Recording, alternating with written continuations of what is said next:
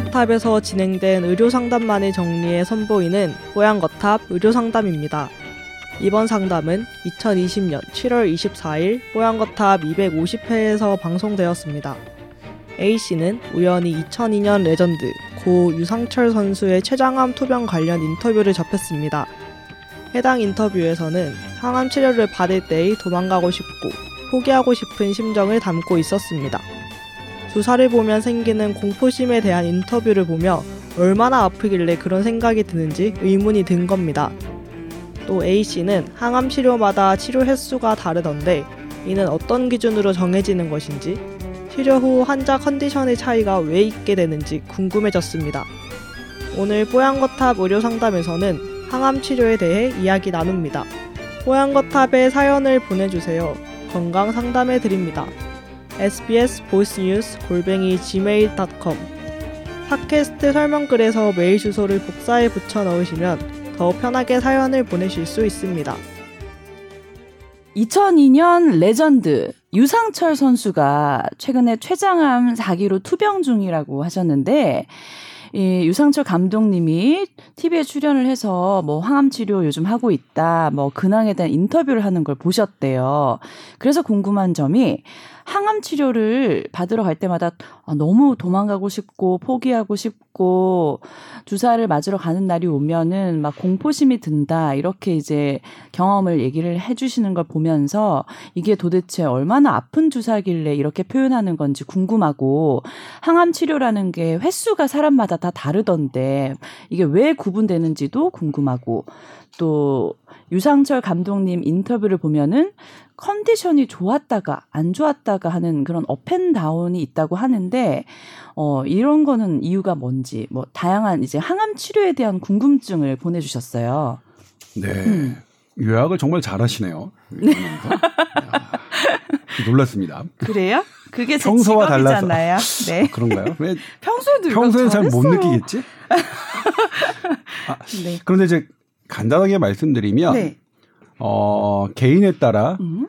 어, 그리고 암의 종류에 따라 선택되는 항암제가 다르고요. 그 음. 항암제가 갖고 있는 사이클이 다릅니다. 음. 그리고 거기에 대한 반응에 따라 약을 계속 추가로 진행할 수도 있고 음. 반대로 약을 바꿀 수도 있습니다. 그럼 약을 음. 바꾸면 또 사이클이 달라지겠죠. 음. 예를 들면 이제 어, 법정 스님 같은 경우에는 항암 치료를 받지 않으셨죠. 네. 법정 스님이 항암 치료 받는다는 건 어떻게 하게 됐냐면 저희 아버지가 항암 치료를 받던 그 시기에 음. 같은 병원에, 병원에 계셨었어요. 오. 어, 그래서 그리고 또 놀라웠던 게 이제 법정 스님 같은 경우에는 어, 특별 대접을 아내들이 안 받은 요즘이야 병원에서 특별 대접은 없습니다. 김영란법 이후로 거의 없 거의 없는데 제가 어 알고 있는 범위 내에서는 그런데 그때는 뭐 있었죠. 그러니까 법정 스님은 대한민국 모든 국민이 아는 분이니까 당연히 뭐 이렇게 얘기하고 그러면 뭐 우선순위로 진료받고 그러셨을 텐데도 기다리고 계시더라고요. 음. 그냥 순서에 맞게. 음. 되게 저는 그때 그런 모습이 좀 인상 깊었습니다. 그런데 저희 아버지 이제 법정 스님 어쨌든 항암 치료 받지 않으셨고 저희 아버지는 항암 치료를 받으셨는데 저희 아버지도 완전히 항암 치료를 받고 오신 날과 그 다음 날은 아무것도 못 드셨어요 이틀 동안. 음. 그래서 저희 아버지는 어, 항암 치료 안 받겠다 음. 저한테 하셨어요. 근데 어떻게든 제가 설득해서 항암 치료를 끝까지 했는데 음. 결국 어땠냐면 의사한테 항암 치료가 더 이상 필요 없다. 음. 집에 가서 그냥 요양하셔라. 이 얘기를 들었어요, 주치의한테. 음. 그날이 저희 아버지가 가장 충격을 받은 날이에요. 실은 음. 항암 치료 어 받기 싫다. 나 이제 힘들다. 이렇게 말하실 때가 오히려 기운이 있으실 때였고 네. 의사한테 그러니까 병원에서 어 그러니까 저희 아버지는 1차 감제, 2차 감제까지 했는데 음. 둘다 다 음, 성과가 없어서 오. 그러니까 병원에서 아, 더 이상 해 드릴 게 없다. 이렇게 하니까 완전히 그냥 그다음부터 그날은 거의 뭐, 어, 그니까 사실 온 가족이 충격받았지만 본인은 완전히 더 그러셨었거든요. 음. 그렇다. 근데 그럼에도 불, 구하고 어떡하냐. 항암제는 계속해서 좋아지고 있다. 음. 그리고 항암제가 어 좋아지고 있다는 게 뭐 약의 효과 예, 약의 효과가 효과가 네. 더 좋아지고 어. 있고요. 네. 어 그래서 이거는 그러니까 저는 뭐냐면 저 현대의학이 저의 신앙이라고 했잖아요. 이번 생은 어쩔 수 없이. 네. 그래서 현대의학을 신앙으로 갖고 있는 이런 사람들로서는 말씀을 그래도 어 병원이 권하는 항암 치료는 음. 받을 필요가 있겠다 힘들어도. 음. 그러니까 병원이 이건 의미 없는 항암제다 그러면 병원은 안 하니까 권하지 않으니까. 음. 다만 그럼에도 불구하고 음.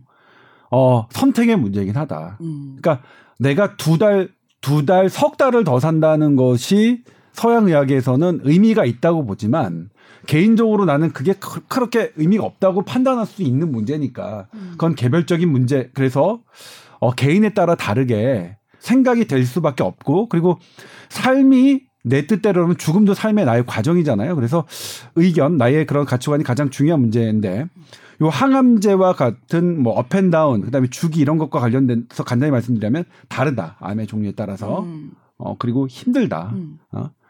어. 아니 근데 그 이제 암의 기수에 따라서 항암 그 치료 어 횟수가 또 달라지잖아요. 그렇죠? 네. 초기 암은 좀 덜 받고 네. 음, 말기 암은 많이 받고 그렇죠. 네. 네. 그러니까 여러 기법이 있는데 초기면 음. 초기면 이제 초기에는 수술을 하고서 항암이나 방사선 치료를 하는 경우도 있고요. 음. 아니면 기술적으로 더 이롭게 하기 위해서 암 사이즈를 더 줄이기 위해서 항암과 방사선 한 다음에 수술하는 것도 있는데 음. 아무튼 초기에는 훨씬 더 그래도 행복한 고민이죠. 음. 그런데 초기는 이제 어차피 이제 완치를 향한 네. 치료니까 항암 치료 당연히 받겠다는 분들이 많으신데 네. 만약 만약에 이렇게 말기에 이제 발견되신 분들은 고민이 좀 네. 되시잖아요, 네. 보통. 예. 그러면 췌장암 4기로 투병 중이신 분에게 왜 항암제를 권유하느냐? 네. 어, 많은 확률로 제가 정확한 수치는 기억나지 않습니다. 상당수의 확률로 어, 완치되지 않습니다. 5년 생존하지 못하십니다. 네. 그런데 적은 확률로 5년 생존을 하시는 분이 음. 있어요. 음. 있어요. 그리고 이것이 의학적으로 처방권 안으로 들어온 이유는 처방하는 게 처방하지 않는 것보다 의학적으로 낫다는 근거가 있기 때문에 처방을 하게 되는 것이고요. 네. 뭐 항암 치료 뭐 당연히 힘들겠죠. 부작용도 많고. 근데 이거 이제 이겨내면 뭐 좋은 결과가 있는 분들도 많으니까.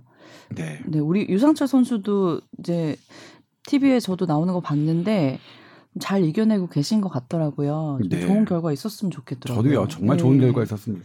이 교수는 어떻게 생각하세요? 이렇게 말기암 환자의 음. 항암 치료. 저는 전문가가 아니니까. 그, 예, 뭐 누구나 전문가는 아니죠, 우리 전부 그리고 누구나 자기의 어, 닥친 일일 수도 있고요. 그럼요. 예. 미국에서 보면 이제 네. 가끔 이제 정말 대화를 병원에 가면 많이 하거든요. 어. 그러니까 제가 한국이랑 미국이랑 큰 차이가 네. 나중에 얘기하겠지만 한국에서는 병원을 가기는 쉬운데 네. 가면은 뭐 나를 진료해줄 의사 선생님이라든지 어. 의료진과 얘기를 할 기회는 굉장히 짧잖아요. 어. 빨리빨리 이렇게 네네네. 네, 네. 미팅이 끝나니까 근데 미국에서는 저희가 건강 검진을 가도 두 시간 동안 말만 하거든요. 어. 저희는 피 좀 뽑아주세요라고 했는데 음. 계속해서 나의 뭐 의견을 묻거나 음. 생활 습관을 묻거나 이런 건 어떤지 저런 건 어떤지 항상 본인의 음. 의견을 굉장히 굉장히 중요하게 생각하기 때문에 항암 치료나 이런 것들도 음. 네. 개인의 선택을 굉장히 좀 중요하게 생각을 할 것 같고 또 미국은 사람들이 한국보다 뭐 삶의 방식이나 뭐 인종 이런 데서도 훨씬 다양하기 때문에 음. 사실 개인의 선택을 굉장히 중요하게 생각할 것 같고 음. 저도 그렇게 생각해요. 사실 음. 우리가 뭐 전문가가 얘기하면 이래야 된다 저래야 된다 빨리빨리 뭔가 휩쓸리는 것도 있는데 음. 사실 개인의 상황은 다 다르잖아요. 그렇죠. 그리고 내가 삶과 죽음을 대하는 태도도 굉장히 다 다를 수 있기 때문에 네. 그런 말씀하신 대로 기자님이 음. 말씀하신 대로 음. 그런 개인의 가치 그리고 전문가가 주는 조언을 가장 잘 판단을 해서 결정을 하면 되지 않을까. 음.